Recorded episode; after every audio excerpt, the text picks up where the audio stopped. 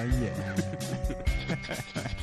Hello and welcome aboard the Battleship Pretension. I am Tyler Smith, I am David Bax. and thank you for listening. David, What's up? how you doing? Oh, uh, I'm doing all Are right. you making a mess, David? uh, sorry, this is the first time I've had a, a cola of any sort in a long, long time. oh man, But uh, I'm, I'm enjoying a, a, a Pepsi, Pepsi Cola here at Tyler's house. indeed. It, well, it's Fourth of Because July that, that's weekend. what Tyler drinks. Yeah, the red, white, and blue can I there. I drink one a day at this point, so I was I was breaking it down for my. But I'm friends. just saying you have Pepsi because you don't drink. You're you're a Pepsi person. I am. Back in the day, you and I used to drink RC Cola because that's what was cheapest at the Clarkport Pantry. Clarkport Pantry. Yeah. So it was only uh, 99 cents as opposed to like a buck 29, which is what Coke and Pepsi cost. So we, we, we had RC Cola. yeah, and I would occasionally treat myself to a king size Snickers bar. you sure would, yes. What was that joke you made I don't know. about uh, like Oh, now 20%? don't embarrass me. Oh, okay. All right, fair enough, I so. don't know what the joke is, but it was probably really bad. No, it's, I think you said it at uh, when you were working, and like it said like new king size Snickers, like now twenty percent bigger, and I believe you said like now twenty percent more phallic, or something Yeah. like that. Yeah, Some little thing that you say. it's an observation. It's not that funny. No, that's all right. that's okay. Um, it was a long time ago, David. Yeah, I'm a much funnier person now. Yeah. Yeah. Yes. Someone told me actually Thursday night. Uh, a friend of mine said that, um, and she meant it as a compliment, but she was like, "You're so much wittier on Twitter than you are in real life." Oh, jeez. it's like when you when you don't have a lot of word a lot of words open to you, then uh, Uh-huh. it's great. You are very witty on uh, on Twitter. Witty on Twitter. That's fun to say. Oh my gosh. Sorry, off the rails, everybody. Uh, right away. Uh, David, how's it going? it's going very well. Like I said, All right. enjoying a Pepsi. Going very well. That's weird. A lot of dead people. I yeah, it's going very well, for me. Obviously, not for them and their families. Are you unable to like empathize with people, David? Well, I mean, no, I, I certainly I feel I feel bad. Yeah. but um. I only knew Karl Malden from his movies, which are all available on DVD. Indeed. or most are are, and uh, so I can revisit him anytime. Whereas Absolutely. His family is probably hurting a little more. Indeed. It's Yes. probably less of a solace to them. You know what? Yeah, fair enough. Fair enough. So, but uh, yeah, I was I was actually quite saddened by Karl Malden because I feel like he was just he was like a really good, solid character actor. He didn't, he never really changed his performances up, but he often lent a great deal of heart to the movies that he was in. Like if you look at like Streetcar Named Desire, like the big the big ones, you know, Streetcar Named Desire, On the Waterfront, and Patton, like everybody else would have like showier roles, but then he was often like the the kind of the conscience of the film. Like he, it was Yeah. kind of his job to be to say kind of what things were, what the movie was about. you Yeah. know? Do you remember the episode of uh, West Wing that he did? I remember that he was on an episode of The West Wing, but for the life of me, I don't remember which one it was. He he was. Um, it had to do with. Uh, it was a death penalty related episode, Mm. and uh, Jed Bartlet had called his his old sort of priest from That's his old parish. That's right. And, it, and it was Karl Malden, and he used. Uh, I found this out from the commentary. The uh, the Bible that he holds in the West Wing is the same one he had in On the Waterfront. Oh, that's pretty cool. Yeah, That's pretty cool. Yeah, he is. He is really. Uh, he is really awesome in the, in on the waterfront because he's he's not like a you know he's a compassion, compassionate guy, but he's not necessarily like a gentle soul. Like he is willing to like go to bat for people. He smokes cigarettes. Like he's willing to fight. You know, under like he's he's he risks his own death or injury by the mob. Like he's a it's a great character. Like there's I'm not a huge fan of On the Waterfront. There's a lot of aspects to it that I don't really like, but I really love his character. just everything about that character, his performance certainly, and uh, I like him, and I like um, Rod Steiger in that, yeah.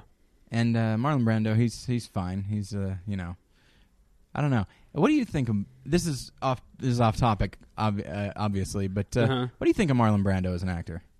Uh, I, you know, it's weird. I've never really given it a lot of thought. Yeah. I think because I've just, it's always been presented to us that he's great, and I know I think he is really good. I'm gonna say yes. He is he's he's very very good. Yes, absolutely. But for some reason I always feel a little distance from him and I don't know why. Except in those rare moments of like genius like in on the waterfront where he picks up the glove and you know like moments of pure spontaneity like Uh-huh. when she accidentally drops her glove he picks it up and starts putting it on. Yeah. You know, and that's something that he did in the moment. It wasn't scripted. And uh, moments like that, it's like, oh, that's okay, that's good. Yeah. Or like when he's like just the way that he's petting the cat in uh, The Godfather. Like moments like that are when I'm like, that's good for him because he, he's very present in the moment. But uh, uh, I always feel like he's he's he's very actory to me in a lot of ways. yeah. But sorry, I, we started talking about Karl Malden and then turned into talking about Marlon Brando, which is something I imagine he dealt with a lot. So sorry, Well, let's sorry, uh, Mr. Malden. let- Let's keep the show moving along. Because Absolutely, there was something else we recorded last week with Sean Cullen, and thanks to Sean yes, for being absolutely. on the episode. It was a lot, of fun. Um, What? sorry, I cut you off, and then you give me this look like I'm the one who's supposed to say thanks to the guests. Oh no, no, I no, I gave you that look because we both said uh, a lot of fun, yeah, and I was waiting for someone to say Jinx because I'm a big kid, right. and so um, no, it was a lot of fun, but we did not mention We didn't mention the the announcement about the Oscars. which is a like a big deal. Like the Oscars make announcements every once in a while, and it's like, oh, okay, that's oh, there's an animated film category. That's a big deal, you know. But their new thing, and we're you know we're kind of uh, late to this party uh, a little bit, but uh, stretching five the best picture five nominations to ten. David, what do you think of that? I don't think it's going to really change who the winners are going to be. I think it's going to be uh, uh, basically there's just going to be a few more DVD boxes that say Best Picture nominated for Best Picture on That's them. true. And that's kind of I, th- I think that's all that's really going to happen. I think the same kind of stuff is is still going to win, and Yeah. they're just going to be throwing some bones to stuff like The Dark Knight, Yeah. you know, which never would have gotten, never would have won anyway.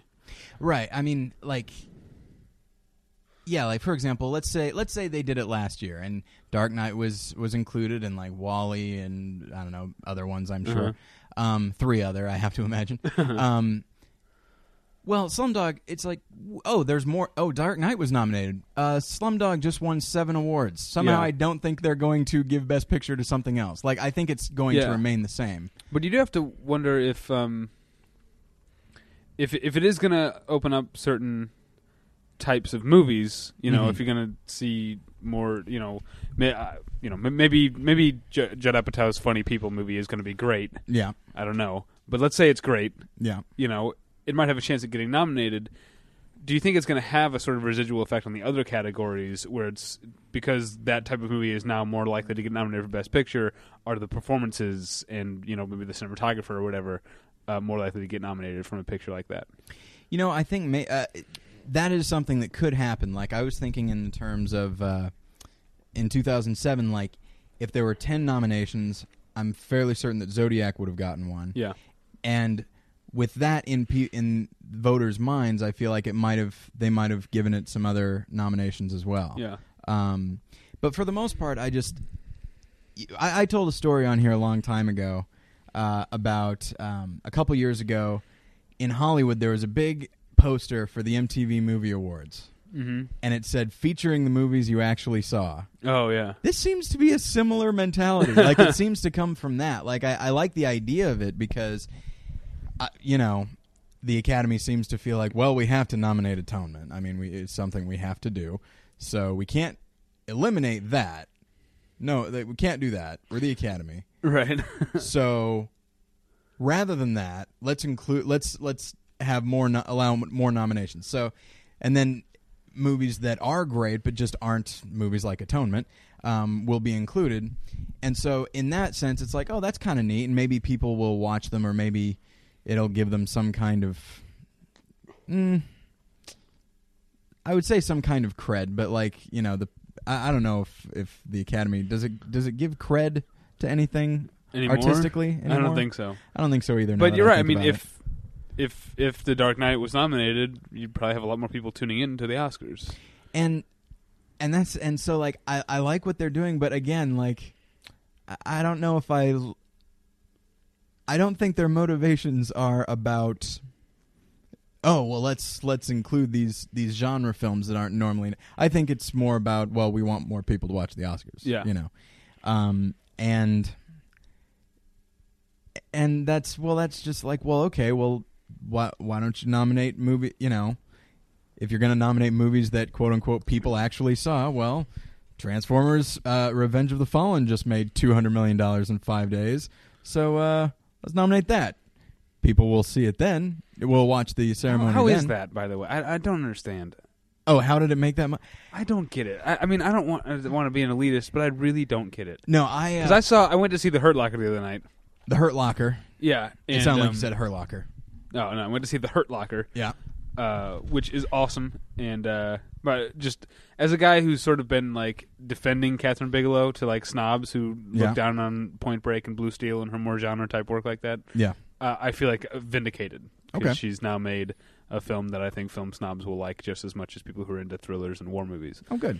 But anyway, that aside, waiting to go into the theater because the, the they're taking a while to clean it. You know, Mhm. theater next door was uh, Transformers Two: Revenge of the Fallen, and I just saw people walking out, and they did not look like it, it wasn't.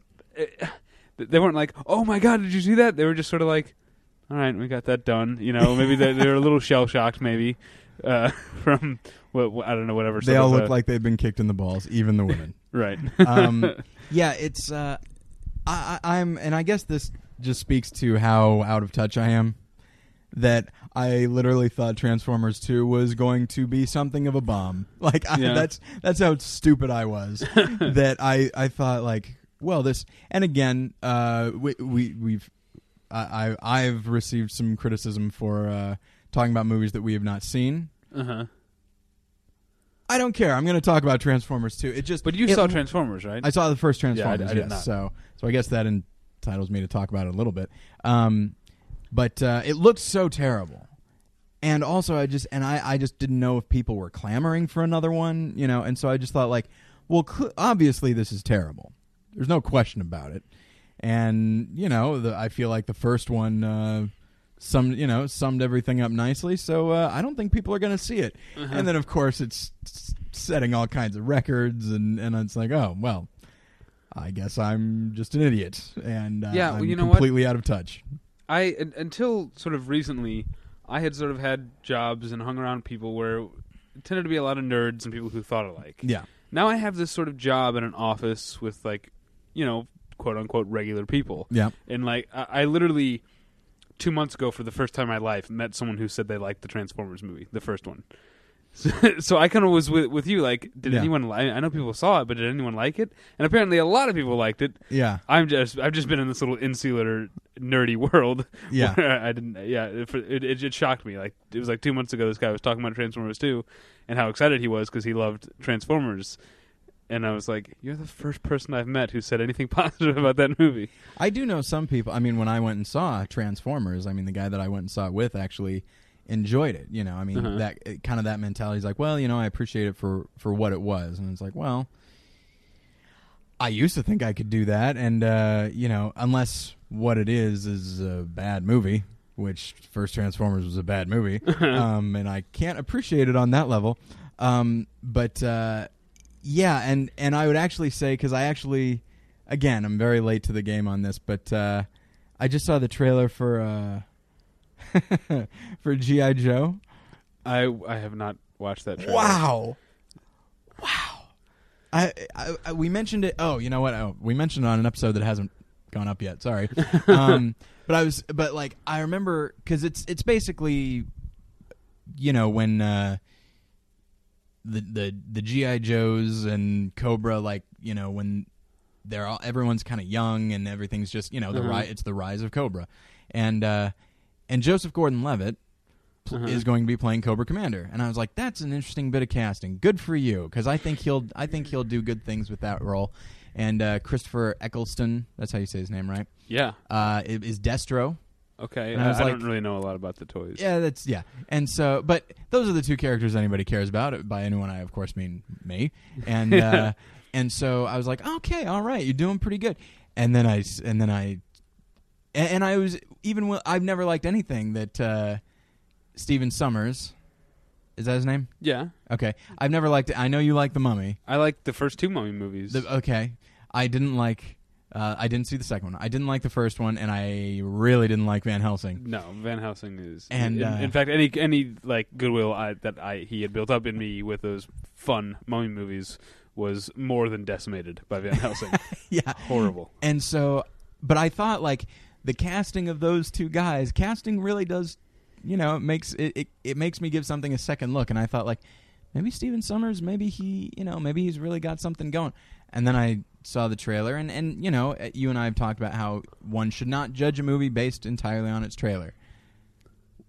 Man, it looks horrific. I mean, I, I I put a Facebook status saying like, it's like yeah, I know uh, it's like I just saw this trailer and I know I'm kind of late to this, but this movie looks really bad. and just and people made fun of me for saying such an obvious statement, but uh, Well, you know, I can't.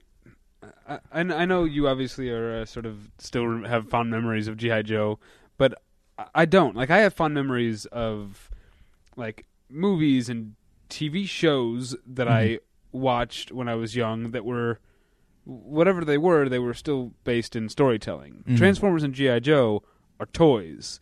yeah, The TV shows are commercials for the toys. yeah, So I don't have any nostalgia. Nostalgia. In fact, I feel kind of bitter about those things when I look back at it. and It's like, oh, I fell for that shit. Mhm. So uh, I, I don't. I don't get the people who are like, I can't believe what Michael Bay's doing to Transformers. You know, like well, it's yeah, a it's sacred never going to be very. Yeah, it's like the one like- the one thing Hasbro is not, you know, fucking Stan Lee. It's not the same. Yeah, uh, the the one thing GI Joe has is it's at least based on an older toy. you know, Yeah. um, but uh, yeah, and and and with the uh, with the GI Joe cartoon, they they had like strong personality. Like each character had a strong personality. And it's like okay, all right, this this isn't bad, but. Yeah, it's still they did that a lot. There was a lot of that in the in the eighties. There was I, like I think it's probably still going on. We don't. that's We entirely don't have possible. or no kids. So Yeah, I mean there was Silverhawks, and there was Visionaries, and there was remember any of these. Inhumanoids.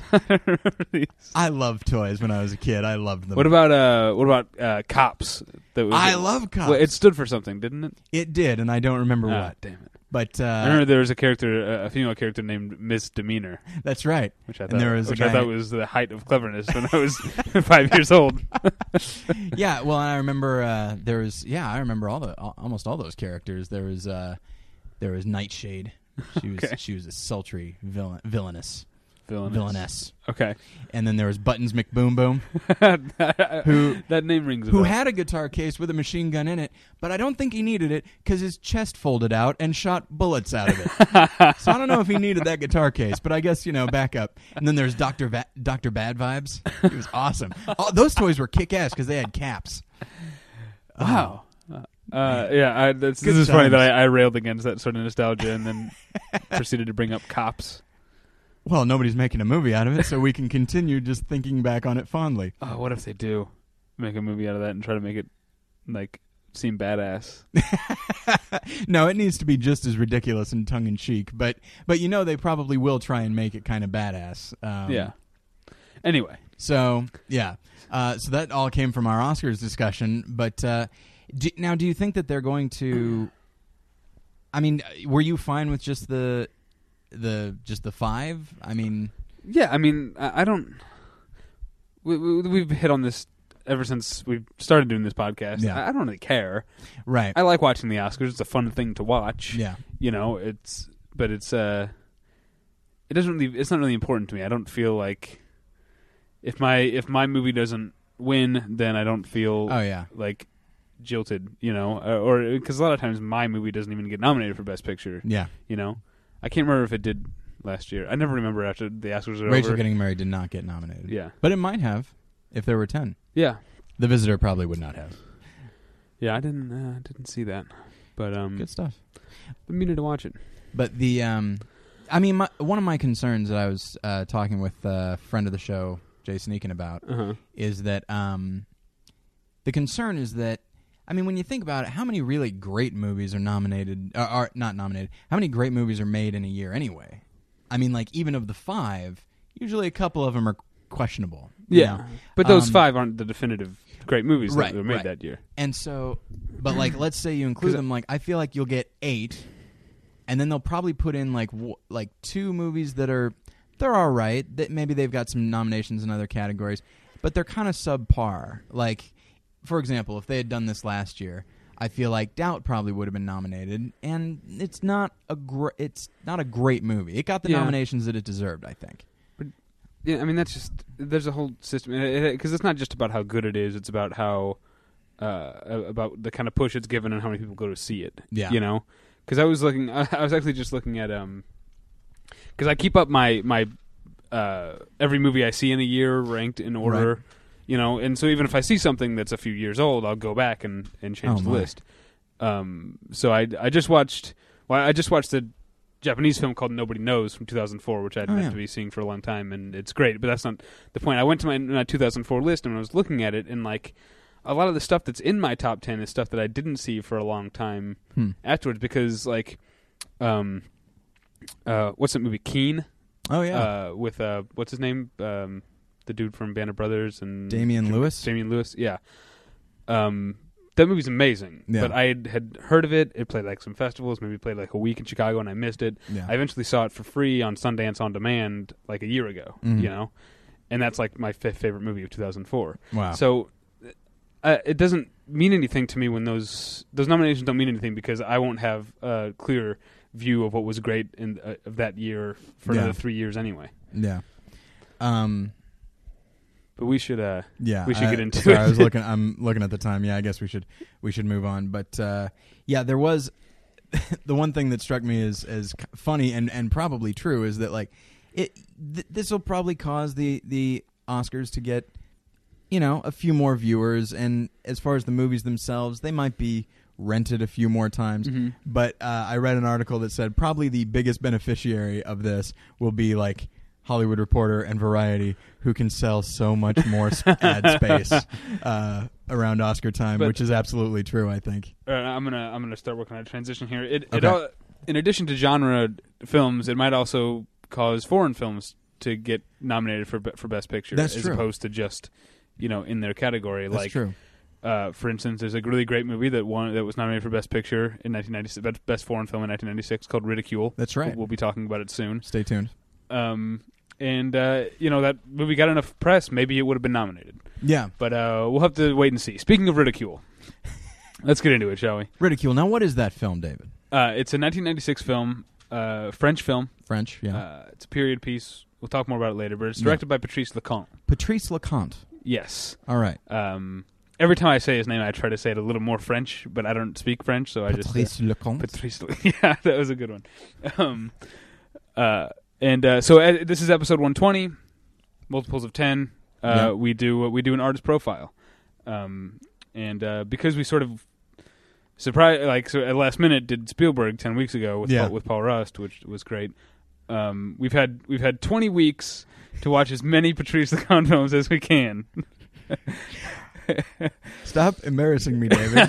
um, No, you've been busy. I yeah, I guess I have been in some ways. Yeah. So, uh, but uh, no, we, there's there's seven films we're going to talk about. We're not going to talk about the most recent one to come to America, My Best Friend, because neither of Mm. us has seen it yet. I'm Right. sure it's great, Right. and uh, Paramount Classics is apparently already working on a remake, Hmm. or is it? It's Paramount Vantage now, of Yeah. course. Yeah. Uh, it's been that way for like four years. I don't know why. I forget. Hmm. Three three years. I don't know. Not important. Yeah, you really. I could see by the expression on your face, you really wanted to figure that out. Uh, no, because I worked for Paramount Vantage, and Oh, that okay. was summer of 2006, so it has to have been at least three years. Okay, then. But I think it was like a new thing when I. So yeah, that's not important at all. No, So um, and you went back to it. That's what fascinates me. because okay, go I on. really did want to try and figure it out, but I, I was like, got to keep talking, can't think, and so I had to like let you uh, talk for a second so I could do the the ciphering in my head. All right, fair enough. Um, so uh, okay, P- Patrice Leconte was a is he's still working, of course. Um, started directing films actually in France in, in 1976. I oh think. my. um, and uh, made mostly comedies for about uh, 13, 14 years. 13 Mhm. years about. Because uh, 1989, he made a film. It's the first of the seven films we're going to talk about today. Um, called uh, I'm going to butcher it. I don't know. It's Monsieur Hira. I don't know how you don't French speakers. Please forgive me. I don't know, but it's spelled like the word hire. H I R E. Yeah. Okay. Hopefully, I won't have to say it anymore. I'll just refer to him as the protagonist because that's the guy's name.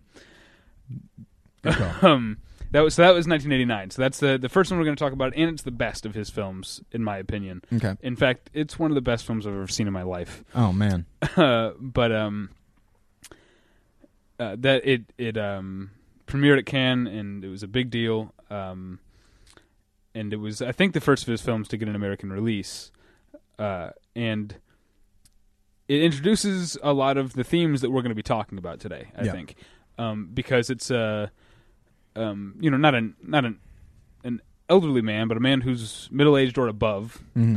who is uh, lonely and finds something, usually in these films, a woman, but not always, uh, to sort of obsess over Mm-hmm. to give his life focus and meaning.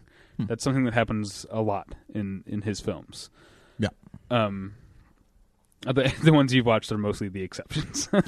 Uh, I could I could see it in them. Uh, Yeah. The, well, we'll talk about those later. but um, I I don't really know what to to say. It's it's funny that I mean that this is a movie that came from a guy who directed comedies because it's not a comedy at all, and it's Mhm. not very. It doesn't move like a comedy. It's it's not a long film, but it's very uh, measured, you know, Yeah. and it's uh, it, it's. I'm so used to you being the one who does most of the talking. huh? Sorry. Maybe Um, pick a different filmmaker next time. Oh, maybe I, I rem- specifically picked a guy that I thought would speak to you. And it and you know what? It absolutely did. Like as I was watching two of the films today, I uh that's that's for you guys. Um I remember thinking like, wow, wish I'd watched a lot more of these. yeah, they're, they're very much up your alley.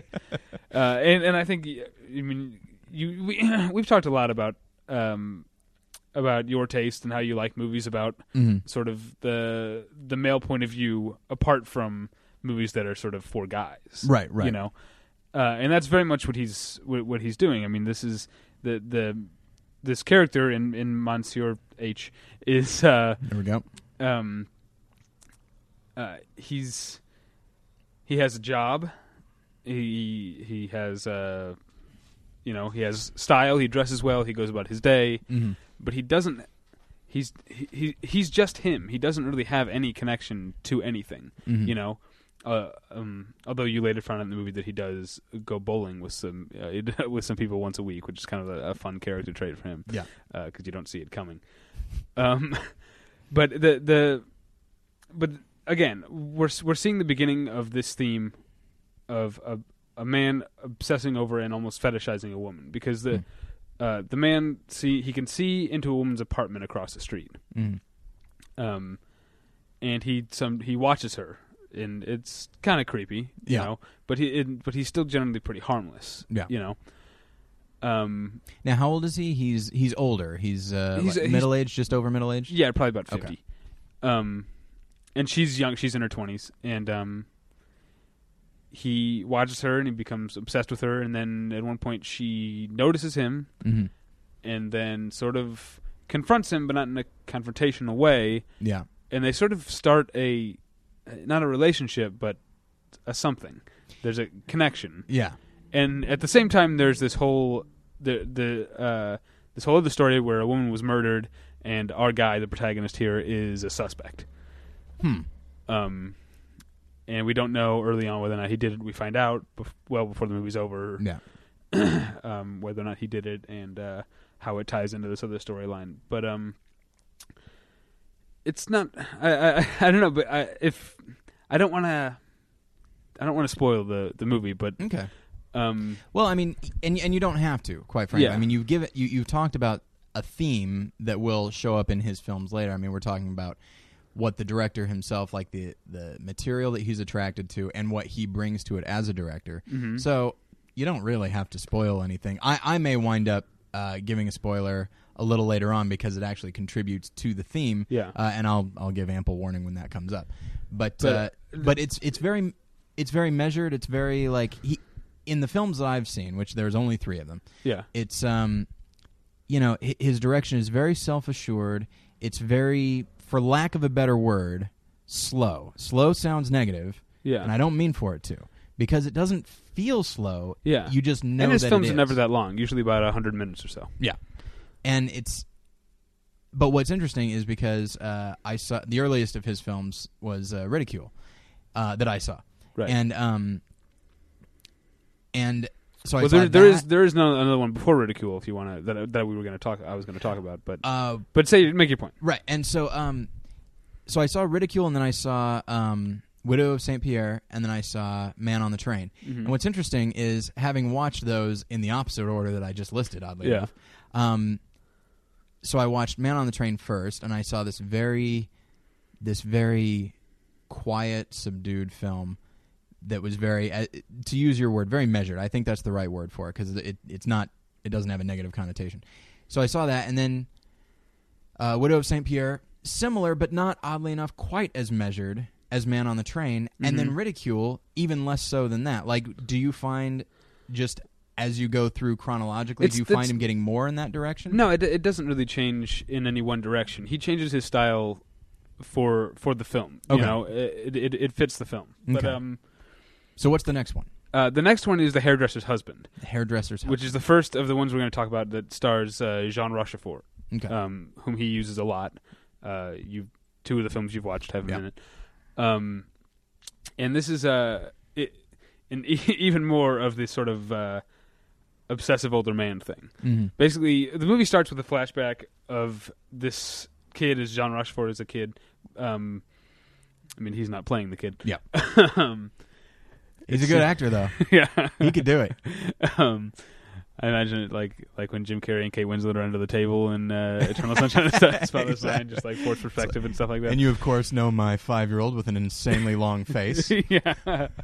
um, but uh, and he's sort of obsessed with uh, hairdressers. It's And very specific. He he sort of fetishizes the female hairdresser, Hmm. and uh, it's his goal to grow up and one day marry a hairdresser. Right. But this this woman, it's important. I won't give it too much of the, too much away, but um, the the woman who's a hairdresser that he's obsessed with as a as a as a child Mhm. ends, ends up committing suicide. Um, so it it has a weird his fetish takes on an even darker sort of turn there. Yeah. But it's not a dark movie. yeah. Um, it's actually uh, it's a lot of fun actually, and it has a lot of um, sort of Eastern pop music in it. That's another thing that's he he tends to, eventually he grows up and he marries a, a hairdresser, Mhm. um, and uh, spends all day sort of just watching her cut hair, Mhm. and he'll dance around the the salon to this Eastern pop music. Um, it's I, I I don't want to go any further because it's uh, that would be a spoiler. But um, this this movie really uh, because Monsieur H was was lonely, you Mhm. know, and sort of his sort of obsession with this girl was was born from that. Yeah. It's but it's sort of reverse engineered with the hairdresser's husband. He's Yeah. got he's got the fetish first, and he becomes obsessed over a woman because of because Hmm. of it. You know, he's he's not he's not grasping out at whatever is available to him. He's got a very specific fetish Yeah. and obsession, uh, and and so it's it's just sort of a pinpointing of, of the themes that that we'll Yeah. we'll see more of, and, And it's it probably actually the most blatant uh, example. Well, and it sounds it sounds delightful, and I, and we'll talk more about this as we go on. But uh, his movies are never again they're measured, and you know the some of the you know a couple of the ones that I saw are period pieces. And Yeah. if you want, we can move into ridicule if you had, unless yeah, you had yeah. more things no, to say. Ridi- ridicule is the next one. Okay. Um, so period piece, very, very, uh, very measured direction, and yet surprisingly fun to watch. Uh, Like- ridicule is one of the things that I wrote on my notes that I left at home. Yeah. uh, was that it's almost sort of a. Uh, I, I would I would really like to see some of his comedies. Mhm. because ridicule is almost like uh, taking a serious look at at comedy, like people who are trying to be funny all the time, Yeah. but in the whole the whole backstory for people who don't know the the, the point of ridicule is that in in Louis the Sixteenth's late eighteenth century uh, Versailles. Mhm. It's the sort of currency of the court is wit and being able to sort of take someone down with, with a uh, a play on words or Yeah. you know uh, a repartee or a quip Indeed. or- yeah. Um, Yeah. Keep in mind, keep in mind the word wit because in the film it is said as often as, for example, David and I will say the word measured in this Yeah. episode. It is it is said a lot. Like I guess the movie could have been called Wit, yeah except I think there th- there was a play uh, Oh, right. called that a, a one woman show basically. No, Yeah, and and ridicule is more specific because it's they call it wit, but it's not just being funny. Like most of it is being mean. it's being it's being like stylishly mean, Yeah. and it is it, so. And and Ridicule was up for uh, best foreign film.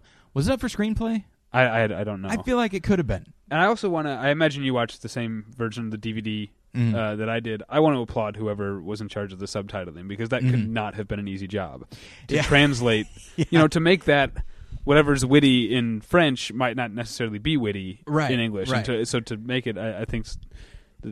I wonder if the screenwriter had a play, uh, had a hand in, like maybe spoke English and had a hand in, in the subtitling because it's you have to imagine it because so so much of the of so many of the lines, the clever lines are they are slight plays on words. They're not puns. no, never. That would be the worst thing ever. yeah. they are they're just a play on words. Like for example, there's a part where uh, our our main character is uh, the king. Uh, has asked him. Uh, he says, "Be witty right now." And it's like, Yeah. "Oh, jeez, okay." And uh, and then and, he, and he says, he says, use he goes, me. He goes, "Use me," you know. And then the guy says, "He goes, sir, the king is never a subject." And it's like, and I remember I re- I, uh, I read that, and I was like, "That's awesome! yeah. That's a great line." And the and the and you see the king fi- start to figure it out, and then he gets it, and then Uh-huh. he's like, "Oh, that's very." And then like he looks over to his guys like, "That's not a pun, is it?" And then the guys know it's a play on words." He goes, "Oh, delightful." and it's uh, but yeah, like that. You, that's a very specific. That's a very precise uh, selection of words. yeah. That yeah, that's a that's a good call. I mean, as but, we but I, I want to go back to what I was saying about Yeah. about the the comedy thing because uh, it is sort of it, it, does feel kind of almost meta that this guy who was apparently known for directing comedies yeah is directing essentially uh, a very funny like almost like a Philadelphia story type of movie where it's all about the you know fast talk and Yeah. but um without the joy. right because Not that it's not a joy to watch. No, it's a lot of fun, but I mean, it is. I mean, it's. I'm trying. I'm trying to think of like another movie where it's it's funny, you chuckle out loud, but after a while, I just I couldn't laugh anymore because you come to realize the absolute desperation behind these people making these jokes. They need to say them lest they be banished from the court or you know possibly jailed. Well, that's a threat that's thrown around. but um and so just they they have to say something now. They got to say it. They got to, you know. And it's and so it's interesting that he and so many of the characters you don't really know anything about aside from the f- because everything about them is masked in this wit, Yeah. you know, and and ridiculing others. And um and it is interesting that the guy who started in comedy, not only does he does he make a very you know I, I don't know what his comedies were. I mean Mm, I don't know I. if they were madcap or farcical.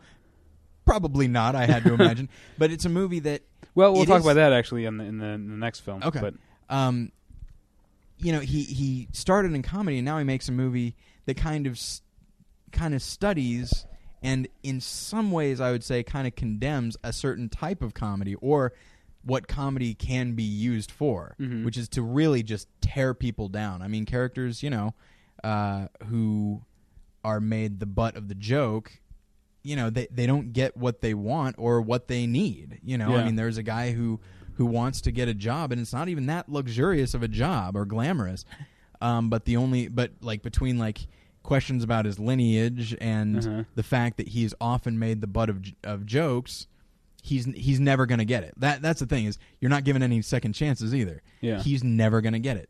And so he spoilers he kills himself. Yeah, and it's a really it's a really sad scene but at the same time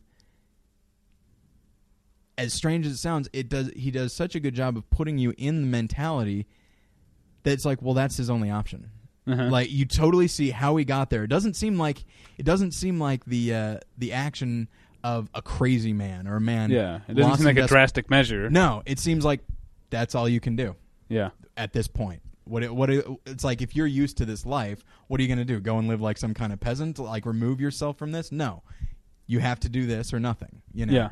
And uh, and so it's a very it's it's fun to watch, but it's also very uncomfortable and very it's it was really it was really a, a wonderful film and and it really does kind of make you realize you know I, I i i consider myself kind of a, a funny person and i Uh-huh. can be you know funny in in when i'm talking with other people and all that and i come to realize like i gotta maybe I I got to be careful and ma- maybe be sure to let out a little bit of sincerity every once in a while. It's like I don't think that's necessarily a problem for me, but I got to be sure. I got to keep this in mind. Yeah. Thanks, thanks, Patrice Leconte. Um, and and I'll, to get back to um, sort of the the theme that I'm going to try and uh, explore in every one of these films. Mhm. It's it's much different here. I'm not even sure if it if it exists uh, because he doesn't.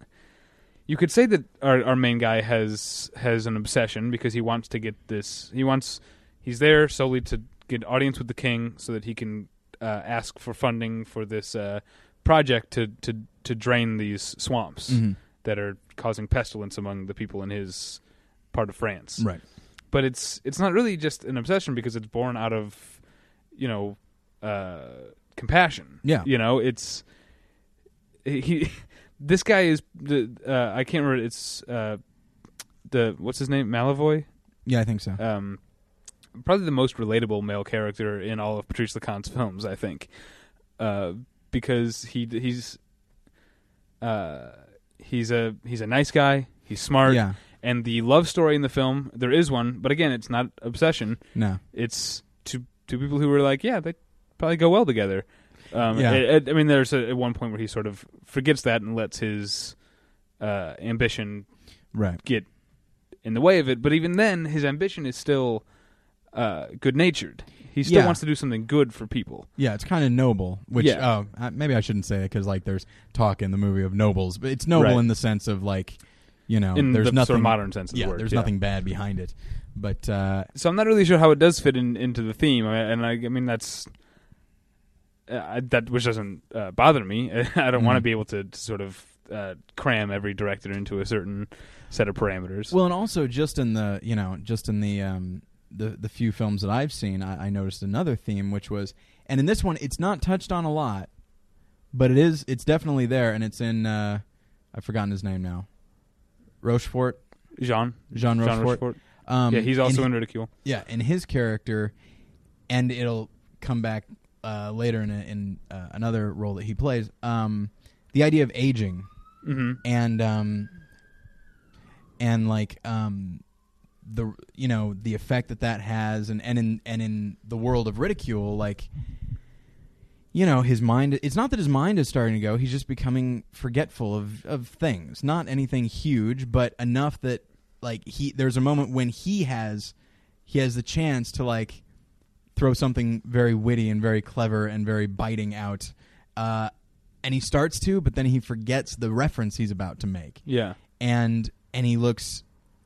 And what's weird is nobody really ridicules him for it; they just kind of pass over it. But you know that he's just beating himself up. yeah. Uh, But also, I and- mean, if he were a younger man or uh, in more of a position, Mhm. they probably would have taken him down. But they know he's not really a threat anyway. At that yeah, point, he's you a know? fairly harm. He's, he's kind of a harmless character. No Yeah. one knows. Everyone knows. Like, nah, he- we have nothing to worry about from him. But just and and it continues. It, his his his character has like his he's involved in the in the in the the events of the story, but he also has his own his own thing going. And it seems to be uniquely his in the film. The idea that he is getting older and he's becoming you know he's not a threat and so he's harmless nobody cares about him and he is you know he tries to do these little games and exercises to work out his memory and stuff and and uh and by the end of and it's really you really get the impression that it's bothering him a lot Yeah, and um and then by the end of the film he he seems to kind of make peace with it Yeah. he it, it should be known that at the end of the film he is has moved outside of the this world he's well, he's fled France Yeah. because of the revolution, Right. which has probably put things in perspective for him. I have to imagine so. and uh, and you can see just he goes from being a character who's kind of he's not weak, but he's just you know again harmless. And but he he always seemed kind of tense about the situation and all Mhm. that. And then you see him at the end, and he actually does seem genuinely relieved. He's not so worried about his mind going all the time, and and you realize like good for him. Like Yeah. he's found some happiness. yeah, and that, that definitely is something that, uh, especially as Patrice Leconte gets older, hmm you'll see. Yeah, we see a little more of this this idea of sort of almost uh, aging out of society, or Yeah. at least of of your of the, of what you thought of as your world. Right. You know that that def- definitely happens. Right. Um, and it it happens to some extent in the next one I'm going to talk about, uh, which I you said earlier that uh, you can't imagine that he did um, madcap farces or anything like that. Yeah. Well, if you watch The Girl on the Bridge, you can totally see it because even though uh, uh, thematically and story wise, it fits with a lot of the other films that we've talked about.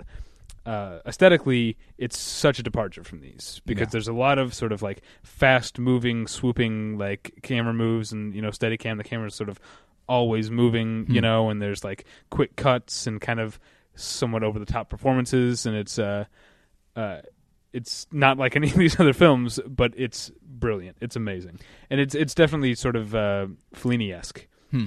Uh, especially in the fact that it actually has to do with circus, circus performers, which seems like kind of a Fellini type of thing. Yeah, absolutely. Um, uh, but this is a story. It's the girl on the bridge is this young woman who, uh, um, sort of, uh, I guess she's sort of a, an in, insatiable uh, nymphette, if you will. Nice. um, she tends to get around a lot, and the film does not judge her at all, Yeah. much to uh, Leconte's credit.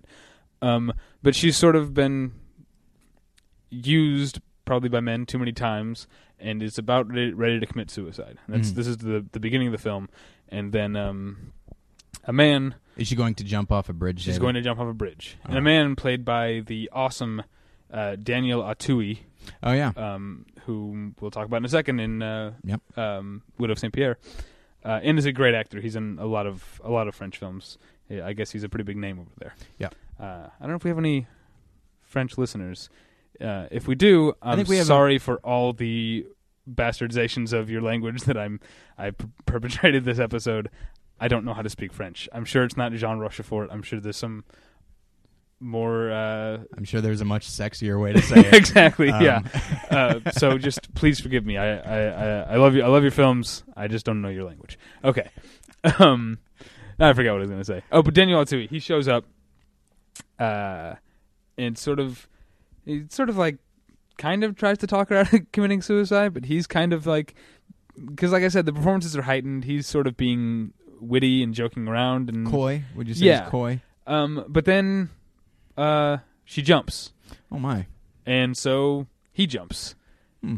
and uh, and and and rescues her, and um, then they both wake up in the hospital where they've been put in these bags that are plugged into the wall because they're like practically hypo- hypothermic because Mhm. they've jumped into the water in the middle of the winter, and uh, and he wakes up and pops out of this bag and just starts screaming at her like you know what were you like what were you doing like basically being very selfish about the fact Mhm. that that she had tried to kill herself and uh this and then he like breaks her out of the hospital and the sort of relationship starts from there um and again the Daniel Auteuil this character is probably in his 40s mid 40s Mhm. this girl's in her 20s so it's again it's a similar thing as in Monsieur at H. Uh and and, and uh, but it's even but again fitting with the sort of style of this film that I've talked about it's a little more mystical. It's a lo- it's not as uh it's not as logical an obsession Mhm. uh, uh, as in the other film. Um you find out that um what this guy does Auteuil's character um he's a knife thrower in in the in like a circus but he's sort of freelance he sort of goes from circus to circus he doesn't travel with the circus um and and that's sort of part of the story. We talked about this idea of aging out. Like he's sort of like finding it harder and harder to get an act, you Yeah. know, and he keeps on sort of having to make changes uh, to make it more exciting. Like at one point, he well, I'm getting ahead of myself. Okay. Um, he uh, basically he takes her to uh, like a like a parking garage. I can't I can't remember where it first happens, and uh, throws knives at her, and it it works. And he sort of he sort of begins to treat her like a muse, Mhm. and you, and you get to the impression that much like how this woman, this uh, the girl on the bridge, has gone from man to man, you know, in a sexual relationship. He's done much the same thing with sort of assistance in the past, oh yeah. and it's not a sexual relationship at all Mhm. but it is kind of a romance. But it's also kind of a father daughter type of thing. So it's it, Hmm. it's it's weird. But there's it's not it's not sexual. But he treats her like a muse, like as if he can't. If it were anyone else or anyone who didn't fit these these qualities, he wouldn't be able to miss. He would he would hit her, you know. Mhm. And he does occasionally nick her, and that that's sort of a, a running thing that uh, he has to put a few band aids on her after every performance Oh my. um uh but uh but then he he starts taking her around, and he spends all his money on her, and you realize that it's literally all his money. But then he goes and does an amazing show where, well, like I was talking about, he had to uh, add new things. Mm-hmm. So he puts her on the board, and then he pulls a curtain in front of her, so he can't even see her, and then throws the knives through the curtain, pinning the curtain to the board around her. You know, and so then the curtain is like it's a white, white sheet that's like That's pretty cool. over her form, uh, and they make a shit ton of money. So like that's and you sort of realize that's how this guy lives. Like he uh, spends way too much money. Is that in his how it was day-to-day- translated? Yeah, Okay, just making sure. he, he yeah he he he lives his his day to day life uh, way too extravagantly, spending way too much money Mm-hmm. uh, until he's dry, and then he goes and does this and makes a bunch more money. Yeah. And then there's another sort of uh, mystical element with uh, how I, I don't know mystical, but s- almost supernatural. Like she can, she's sort of like Rain Man uh, when it comes to casinos. She Mm. Always seems to be lucky. Nice. Um, so they make a lot of money that way. But again, you get the impression that he's lived this way for probably two decades, Yeah. and it's becoming harder and harder because he's aging out, and she's and you and you see the pat. What, what you're assuming is the pattern that has been repeated a million times, whereas she gets a little more. It, it, a, a woman, a woman who makes her living getting knives thrown at her uh, is probably going to not. She doesn't want to make a long time career out of that, you Mhm. know. And so that's probably what happens a lot of uh, uh, time and time again, and that's what happens here. Yeah. Um, so that's sort of the basic story, I don't, and I mean that only goes up to sort of like the you know not even two thirds of the way in, but I, I don't I don't want to spoil anything. But um, I, I think would you agree that uh, what I'm what I've described is very much part of this these themes that I'm talking about. Absolutely. Older it- men obsessing over younger women, but not in not in a purely sexual way. It's Right. almost like as a sort of life force because they're aging out Yeah. of their world, and this uh, a younger woman sort of plugs them back into it. Yeah, I mean, it certainly sounds like that, and I'm I'm excited to watch it just because it does the nature of the story does Uh-huh. make it sound uh, delightful. Yeah, it, it is delightful, and it's very very fast moving. It's it's only about ninety minutes, and it Hmm. just uh, it just flies by. It's a really great movie. It's in black and white. and it's in black and white. I gotta gotta see this movie. um, yeah. Okay. So, oh, we oh, jeez, we got to move along. Oh, we've only got two left, I think. Yes, no, indeed three we do. left. Two left of yours, and I've got one. Okay. At the end, but um, now we're going to talk about Widow of Saint Pierre. And for those who are sick of me talking, uh, you're lucky because Tyler's going to talk a while. because I. Uh, Widow of Saint Pierre is the first Patrice Leconte film I ever saw. I saw it in the theater in 2000. Mhm. That was the last time I saw it. So Oh um, my. I kind of remember it. I remember Yeah. that I basically saw it because of Juliette Binoche. Yeah. Uh, but it, this is also, I think it was probably the first film, w- one of the first films that I saw Daniel Auteuil Yeah. in. Um, that's probably not true. But uh, go ahead. All right. Well, I so it sounds like you saw it nine years ago. I saw it about two and a half hours ago, and um, yeah, it uh, it's really interesting because based on your description of "Girl on the Bridge," Uh huh. I would never have thought it would be the same director. Yeah. uh, just as far as story elements and what it sounds like the approach is, because uh, it sounds like he returned to his very measured approach, and, Yeah. and uh, it's the eight. It's uh, around 1850, right? Uh, as I recall, yeah. At, in a on an, an island called uh, Saint Pierre, Mm-hmm. and uh, these two. Uh, it's basically like this fishing village, uh, essentially, as we learn from. Lots of shots at the beginning of fish being gutted, which is something I don't care to see, frankly. but um, Now, what would, you, what would you rather watch? The fish being gutted or the shot at the beginning of Ridicule, which is the guy pulling out his dick and pissing on someone? wow, I wasn't expecting that. yeah. because because it's you don't quite realize because you know there's a lot of ruffles and stuff in what he's Yeah. wearing and you don't quite realize what it is right away and it's like what the hell ah oh oh and urine nice nice combination of both um yeah thanks for thanks for yeah warning everybody spoilers first scene of ridicule you're going to see a penis that's urinating on a person um and so uh sorry So anyway, back Okay, to the, the fish fishing gutting. village. Thank you. Um, and so uh, these two drunk fishermen, uh, very drunkenly, uh, murder a man, and uh, they stand trial. And one of them is uh, sentenced to prison for life, and one is sentenced to be uh, killed. Specifically, have his head cut off with a guillotine. So. Um,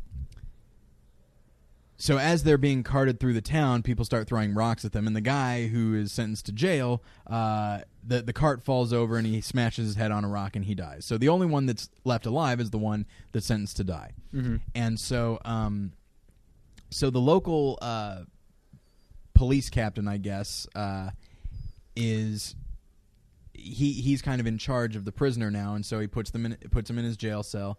Uh, meanwhile, the local politicians are like, "We don't have a guillotine. Like, what? Uh, why did we sentence him to this? we don't have one." And so, um, so they need to order Well, one. quickly, um, Yeah. I looked this up. I, I just saw this today. I don't know if you saw this in the, the like trivia section. Hmm. What the the title comes from?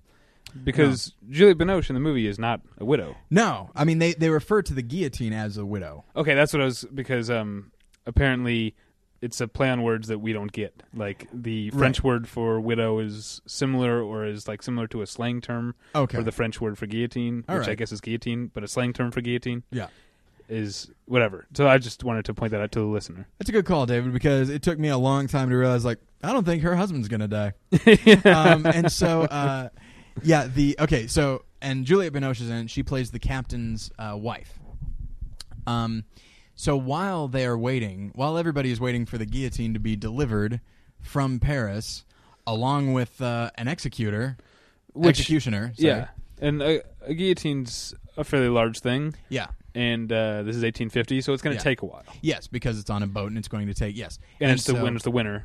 Uh, yeah, and so um, so she um, out And man, of, is it the winter? That's one of the main things I remember about the movie is that it's a very snowy movie. it's very snowy and it and it looks genuinely cold even Yeah. when there's no snow on the ground. It just um, and But maybe anyway, I'll I'm talk sorry. about, maybe I'll talk about that first before I even get Okay. further into the story. Is that he does such a great job of establishing location, and I think Uh-huh. he does. I think he's done that in the three movies that I saw. I Yeah. think that's something that that uh, that we should talk about, but I'll talk about it in this film specifically. He just you need to see the fish guts, frankly, Yeah, because he shows that and then shows all these fishermen drunk. I'd probably needed several drinks too if I spent all day gutting fish. And he shows all the gore, but he also shows like this very seemingly. It's weird. Like the town, it both seems like an idealized version of a town, but somehow completely in reality. Um, because the story itself seems. I, I'm sorry, I want to interrupt again because you're, just, you're talking about the fish guts. Made me think of something. There's there's sort of a recurring thing in a lot of his movies with dead animals. You remember the uh, the sort of d- dead bunny in uh, in Ridicule, yeah. and then there's a there's a thing with mice in Monsieur Hire. Uh, Mhm. it just I don't know what that means. Um, if it's something about his own psyche or about the characters or what. It's but a fact uh, of life, David. Animals got to die. There's a, there's a lot of dead dead cute things in his movies. Not that Fish are aren't that cute, Yeah, but bunnies say. and mice are. Bunny's my yes. Those uh, seeing that seeing that wet bunny in ridicule is kind of adorable, and then and then like its brother is dead. And Yeah. like, oh, that's not as cute. um, I like, yeah. I like that you know they're brothers. I assume they're brothers because that's more adorable. Um, and so the uh, yeah, so the he just he establishes the place he because I don't know. I mean, it's it's another country in a completely other time. I don't know anything about the situation, but he establishes it pretty quickly, like the hierarchy that the captain is kind of he's he's kind of an, a separate entity entity from the uh, the politicians. Um, Right. You're talking about the captain, The not, captain. not Juliette Binoche's wife or husband, Right. but No, he is the he's the chief. he's the chief. Okay. But Daniel Auteuil, uh, I can't remember this. Okay. All right. I, I, Daniel Auteuil is the captain, okay, and his wife is Juliette Binoche. okay, All right. And then there is uh, there are there are other That's right. officers as well. okay. Um, stay tuned for that. Nine years. Okay, Nine years. it's been nine years. It's coming together. So yeah, you can, you can leave it to me if you want. Um, and so uh, and so so she anyway. So it's just it does such a great job of establishing the place, and um and the people and the relationships, and so uh, so in the middle of this. Really, like one of the only women, because it's it's a largely male cast. Mhm. Um, is the captain's wife, played by Juliette Binoche, who takes an interest in the prisoner and the murderer, and uh, so she like has him help her build like a greenhouse to you know garden. He like she takes him around to have him fix like other people's homes. Mhm. Um, and she just develops a relationship with him, and she seems to inherently trust him a great deal more than anybody else, considering that this man murdered somebody. Yeah. Um, and the guy himself just kind of goes along because you really get a sense that he hates what he's done, uh, and that he just feels like I'll do whatever anybody asks me to at this point. Um, He's just sort of killing time until his, yeah, until he himself is killed. Right. And so, um, so eventually something happens, and everyone in the town starts to like the murderer, yeah and um, and so nobody really wants him dead. But she she didn't really want him dead in the first place, so she kind of led that charge. Uh, and the captain kind of goes along with her, and and there's a vague kind of uh, attraction between her and the and the prisoner.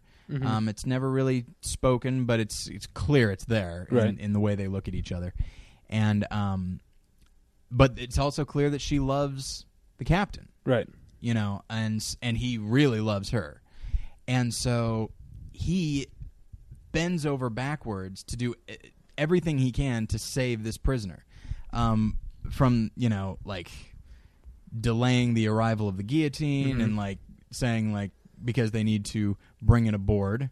Uh, I'm sorry, bring it on shore, but he won't permit the sailors from the ship to come ashore.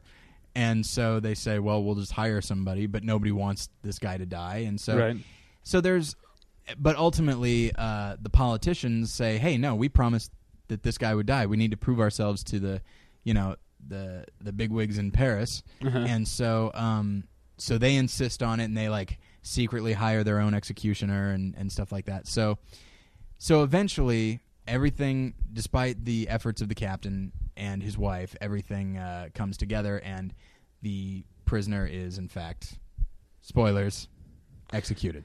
that's Um, that spoilers is a little late I know, I know, but honestly.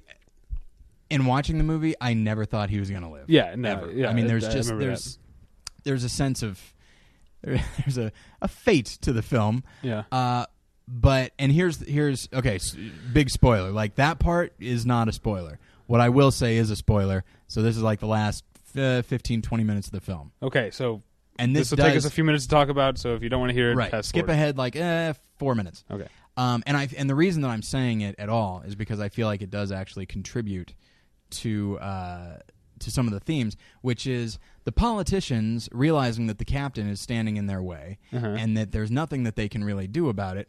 They write they write to his superiors and say that he and they're charging him with mutiny, which is a executable offense. Yeah. All right. And so he get he and his wife get taken away and he is in fact killed. yeah So he gets killed for a man that was going to die anyway, and in fact does die. And so they both die, leaving the captain's wife all alone. And I feel like then she's what was that? then she's the widow And then she is in fact yes the widow, Yeah. but she doesn't live there anymore. So she's Right. just a general widow. and so um so the thing the th- going with what with what you've talked about which is the idea of like men being obsessed with with women. Mhm. This is an interesting variation on it because you have her who is obsessed with the prisoner kind of because she never really says why. yeah Just that she sees good in him. it's definitely a fixation if not an D- obsession yeah, fixation is a good word. And so she and she is willing to stop at nothing to rehabilitate him or whatever it is that drives her about this prisoner because early on she's fascinated by like how could somebody have done such a horrible thing. You know, she's Mhm. focused on the crime and the victim.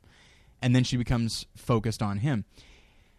And then her and what's fascinating is that her husband, deeply in love with her, is willing to do anything. I mean, he he feels sympathy for the the murderer as well, but not to the point that he would go against what he's supposed to be doing. Mhm. But for her, he will, and it's because he he has an intense love for her. I mean, I wouldn't say it was an obsession, but what's interesting is her fixation with the prisoner causes her to. I I don't think she quite realizes what her husband is doing for her right and so so she gets so fixated on this and like this kind of weird kind of not glamorous element but kind of a risky element Mhm. perhaps um, or at the very least something new Yeah. Um, even though she loves her husband, he loves her, that she, she becomes so fixated on it that she winds up losing everything. And and that and I feel like it actually does.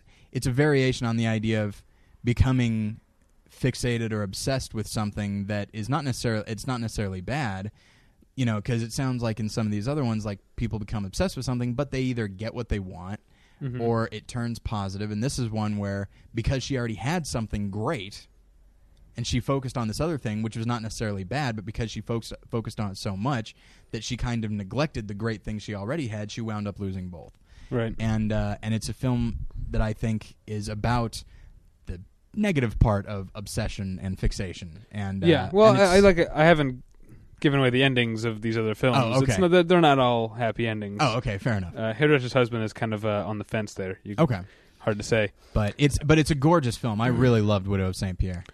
Um, yeah, so did I, and it was funny. Like, uh, loved Widow of Saint Pierre, and then, but it didn't like.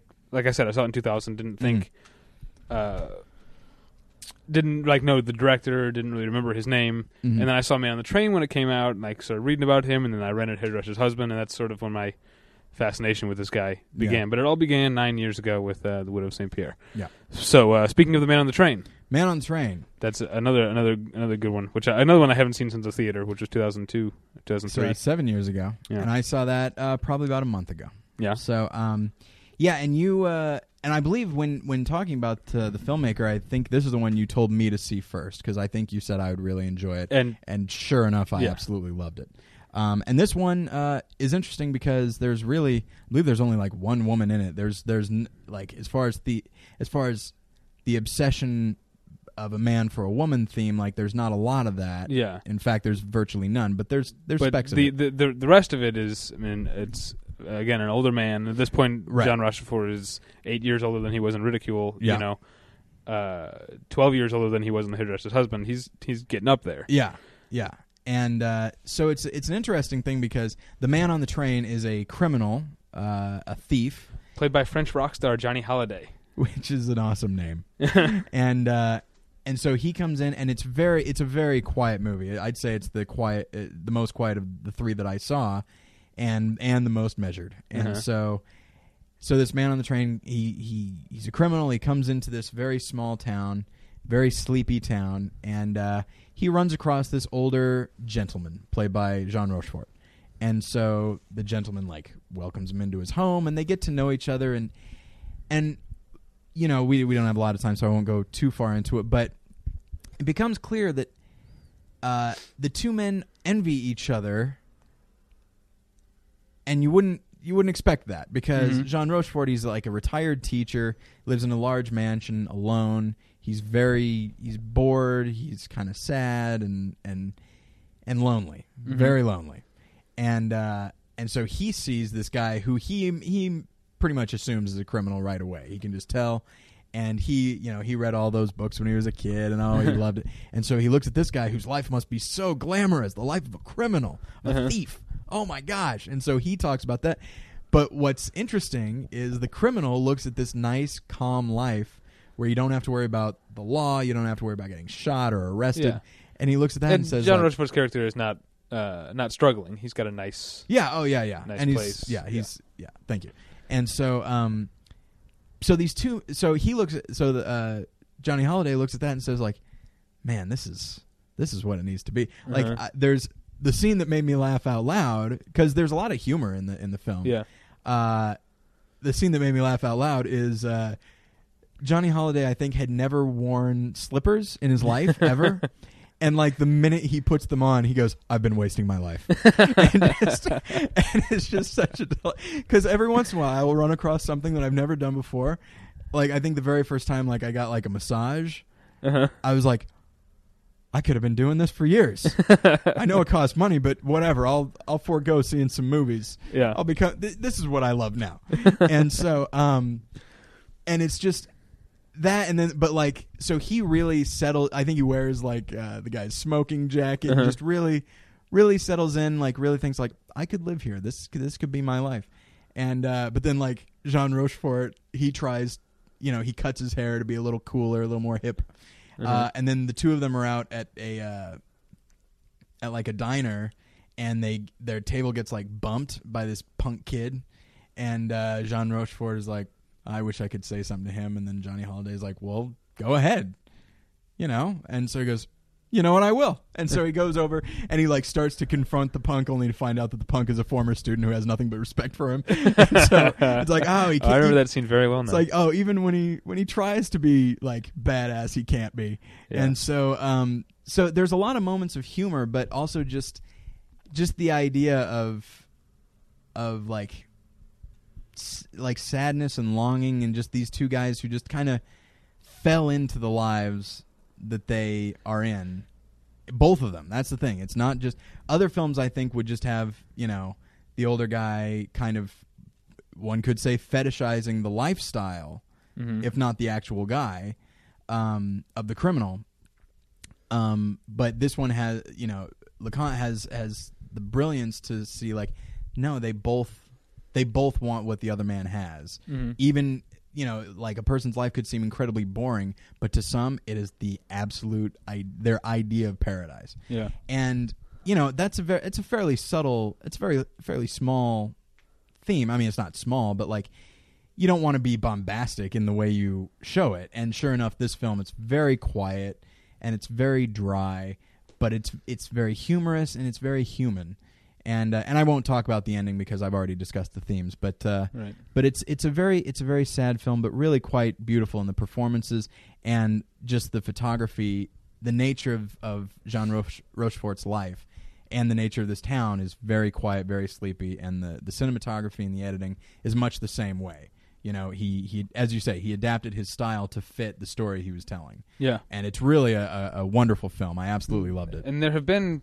since it premiered rumors of an American remake. I, I don't know if it's if it's Hmm. going to happen. I don't know. Uh, it it would be a fun movie to cast, but I don't want to get into that right now. yeah absolutely yeah Um, we'll talk about that later but uh, yeah, uh, off off mic. Yeah. Um, basically, there's just one more I want to talk about because, like I said, I haven't seen my best friend, and neither of you. Mhm. Um, but Intimate Strangers, which very much feels it's, it's a great movie, um, and it very much feels like the same director as Man on the, Man on the Train because you know, because it is, but also because they're both.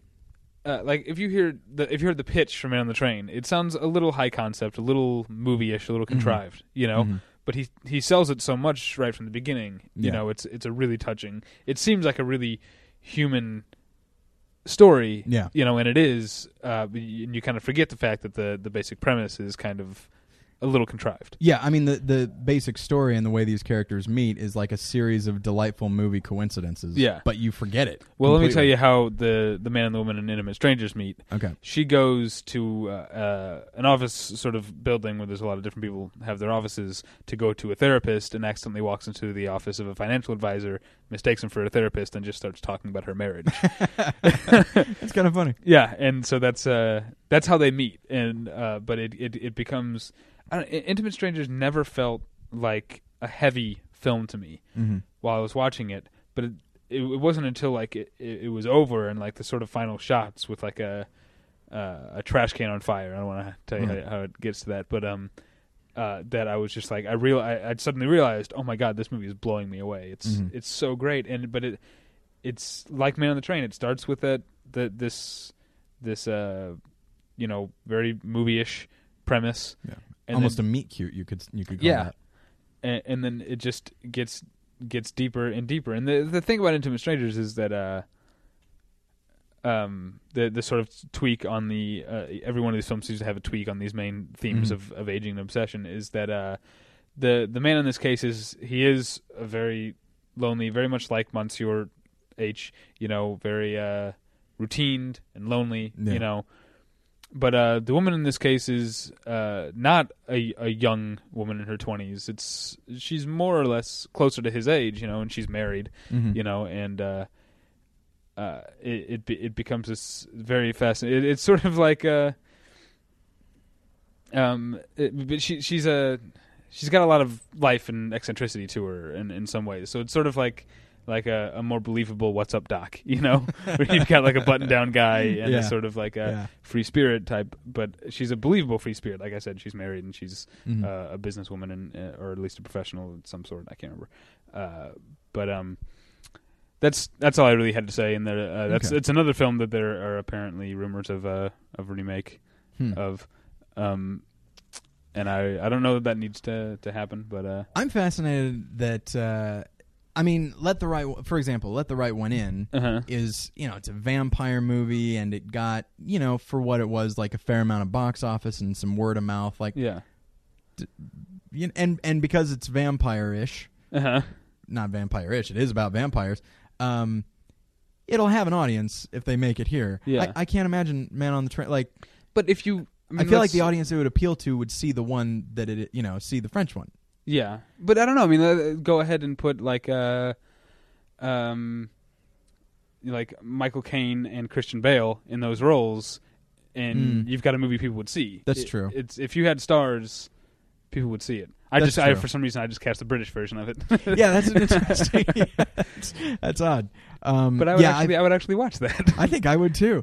Um, yeah, I forgot. I, I forgot that like in the in like the character of the criminal, there's actually like you can cast somebody that everyone knows and everyone likes and yeah, and and that sort of thing. So yeah, I guess there is. I guess there is that. Just and at the very least, there might be people who've just never heard of the French version, and so Yeah. um, so they'd seek it out and then perhaps go and, and see the other one. But uh, but there's this has happened. Speaking of Daniel Auteuil, he was in a film called The Closet, a Mhm. French film called The Closet that was a, a French comedy, and I thought it was pretty funny, and Mhm. uh, it did well enough that there. And this was this came, came out like '99, Hmm. and uh, they were they were saying like Miramax was making the uh, American one, and it never happened. So all these rumors, right, a lot of French movies make when they make a couple million in box office in the U.S. Uh, people want to greenlight the remakes, and then it sort of never yeah, comes to fruition. So we'll probably never see an American Intimate Strangers, and I'm okay with that. Yeah. Um, yeah, I, uh, you know, I'm actually, ve- even though I, you know, waited until the very last minute to watch these movies, um, I'm actually, I'm very happy that you, that, that you suggested Patrice Leconte because you're absolutely right. He's somebody who, the themes he explores and the way he explores them, because it's always about character. Uh-huh. Um, but you can really tell from the the way he makes it. And I haven't seen the uh, Girl on the Bridge, but Yeah. um, you know, you can tell that it's the same guy. I mean, the minute I started watching Widow of Saint Pierre today, Mhm. um, you know, I hadn't seen Man on the Train for a month. But the minute I started watching Widow of Saint Pierre, I'm like, "Hey, there's the guy. There he is." you know, uh, because it's it's kind of that that very kind of slow, Yeah. methodical style, but with strong character. And And and I, of I loved him. uh, one thing that I I knew this would appeal to you because, like you said, you've liked uh, films that deal with being like growing older as a man. Mhm. You know, and most uh, with Widow of Saint Pierre is kind of an exception, but most of his films are really about men. Yeah. You know, but the the female characters in the movie are full characters. Mhm. That's and that's I think that's really admirable that he makes these that he they could be just sort of uh, there solely to support his themes of of Yeah. ma- and you couldn't really hold it against him because that's not what he's talking about. But he Right. still goes to the trouble of making all, all the all the female characters just as as fleshed out. They're just not the main character. Yeah, there's actually there's a a, a scene in uh, Man on the Train where Jean Rochefort's sister Oh, comes yeah. in, and it's one scene. I think she might be in two actually. Now that I think about, it. but there's really only one where it's a you know an important dialogue scene, Uh-huh. and she's great. Like I don't remember who who the actress is, but like the two of them going back and forth, they really do the familiarity they have. It's like this is definitely a brother and sister, and it's an important scene. And it first off, the scene didn't even really need to be there that much. Uh, right from a plot point of view. from a yeah uh or it could have been there but been used only to show us more of him right. but she's important too you know Yeah. and so it treats her as if the movie was compl- you know as if she had her own movie going as well Yeah, it's something you were talking about how how well he establishes location in Widow of Saint Pierre. mm-hmm. It's not just about this main character. He gives you the entire world they live in. Yeah You know, Yeah. I mean, he. I, I'm pretty sure that Ridicule was shot at Versailles, but Mhm. he did more than just shoot it at Versailles. He really made you feel like this is what Versailles was like. oh yeah you know, and uh, that's. I think that's the mark of, of any great director who's making these kind of human stories yeah is to to not get so wrapped up in, in your main character that you forget that he has to exist in a world. Yeah, I mean, sympathizing with a character. I mean, sometimes uh, like there's a reason that like the first like seven minutes of Alien, for example, is all silence, and it's just showing us the spaceship, the inside of the spaceship. It's establishing the world they're living in, so that it's it's almost like a kind of shorthand. So you're familiar with it before you get their reaction to it. Yeah. And uh, yeah, it's he he's a he's a really great director, and I really I liked what I saw, and I'm actually going to pursue more of his films because Yeah, I it's just- really was I- so much fun. I really want to see my, my best friend. I want to see uh, Yvonne's Perfume, which is one that was either right before or right after Ridicule, and Mhm. Tango was supposed to be really good. But Yeah. um, a lot of this stuff is not uh, easy to find on DVD, as I've found. Hmm. Well, hopefully, well, like w- which The- ones are hard to find? Well, uh, it's uh, the- like even though Girl on the Bridge did fairly well, Mhm. it didn't. It, it came out in '99, and it didn't come out on DVD until last year. oh it's, my, it's sort of. I think that's it's the way with you know. It seems like DVD's pretty entrenched now, but with uh, I think in America at least, a lot of foreign and independent films from the era before DVD yeah, are t- did they just take a while to catch up? yeah. you know? Like unless they're you know they were big and everybody knew about them, then it's like well, we'll get to them. Yeah. So, but uh, all right. Well, thanks everybody for uh, for listening, and uh, by all means, go and, and seek out the, the work of Patrice Leconte. It was uh, it was a lot of fun for me, and uh, and I and I think it will be for you as well. Um, and uh, so you can get us at uh, Tyler at battleshippretension.com, David Or- at battleshippretension.com, Twitter.com slash the pretension to follow. Uh, See, if you were if you were a Twitter person, you would know. All you have to say is at the pretension. at, at the pretension. You gotta you gotta ju- come on. One of us. What was no One of you- us. How's about this? I'll join Twitter. You join Facebook. Uh, no, it's not. Gonna Okay happen. then. All right. So um so yeah, and of course you can always uh, go to the website and uh, you know add to the discussion on uh, our message board and uh, yeah, I think that's it. So thanks for listening and uh, we'll get you next time. Bye. Bye.